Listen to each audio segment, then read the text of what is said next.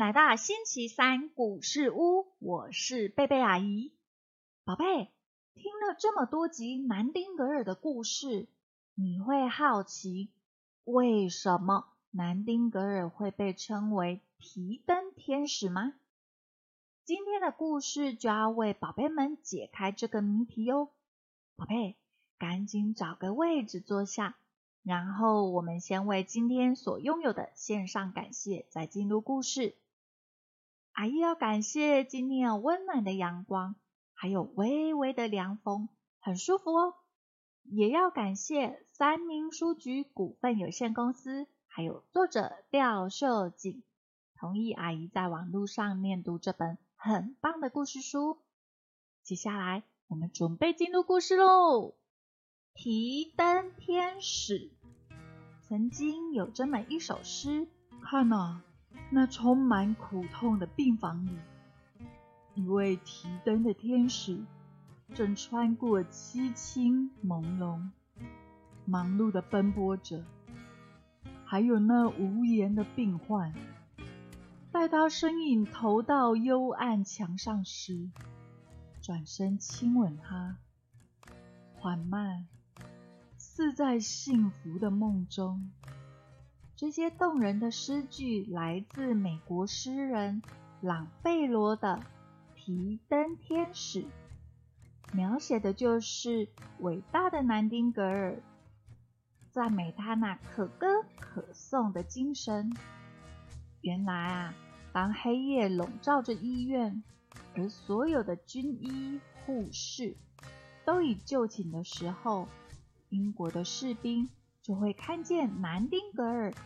戴白帽，围白裙，在深夜里提着一盏幽暗的煤油灯，来回巡视着伤患。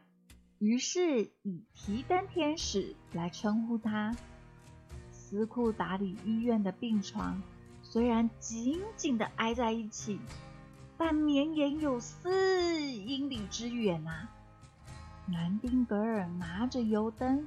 在寒冷的黑夜中摸索着前进，慢慢的走进伤患的床前，侧耳细听每个人微弱的呼吸声，又蹲下身来注意查看伤兵们的面色，替病人盖好被子。当病人醒着时，他就用鼓励的口气对他们耳语，给他们喝水。或替他们翻身换药，病人们常感激的流下泪来哦。他们崇拜这一位提灯的女郎，更敬爱她，甚至啊，每晚等着她的来临，要亲吻她投射在墙上的影子，才肯深深的入睡。有些病人在他经过时，伸出手来。只要能碰着他的衣角，也感到安慰。伤兵们也都知道哦，这位护士长啊，胆大勇敢。他们彼此流传说，有一次病床上出现了一只大老鼠，护士们纷纷啊尖叫闪避，只有南丁格尔闷不吭声，拿起伞来。刹那间，咻！啊，好讨厌的感觉！老鼠就回天家了呢。《泰晤士报》的威廉·罗素也曾写过一篇长文，以“提灯天使”的标题刊出，报道他那令人感动的爱心与温柔。因为这些报道。英国人民对南丁格尔产生了由衷的敬意。只要有他的消息从前线传回，都会立即引起民众热切的关心。伤兵们彼此聊谈，也都衷心的感谢南丁格尔小姐，真是我们苦难中的救星啊！他手中的灯温暖了伤兵的心。也为他们照出无穷的希望。有一晚，星辰在斯库达里的上空闪烁着，医院里除了伤兵痛苦的呻吟，啊，哎呀，痛啊！哎，切都是极静的。南丁格尔照常提着一盏灯巡视病房。忽然有一个微弱的声音传来：“是，是南丁格尔小姐吗？”南丁格尔连忙放下油灯，蹲到病人的床前，轻声地说：“嗯，是我。你哪里不舒服吗？”这位病人祈求地望着南丁格尔，边用他虚弱的手抵着上衣的口袋。南丁格尔迅速地帮他把口袋里的东西拿出来，发现是封已经皱巴巴的信，看得出来已经不知道被展开过几次了。还有一张小照片，是位年轻妇人抱着刚出世的婴儿，笑得好甜美哦。南丁格尔小姐，我怕我我是不行，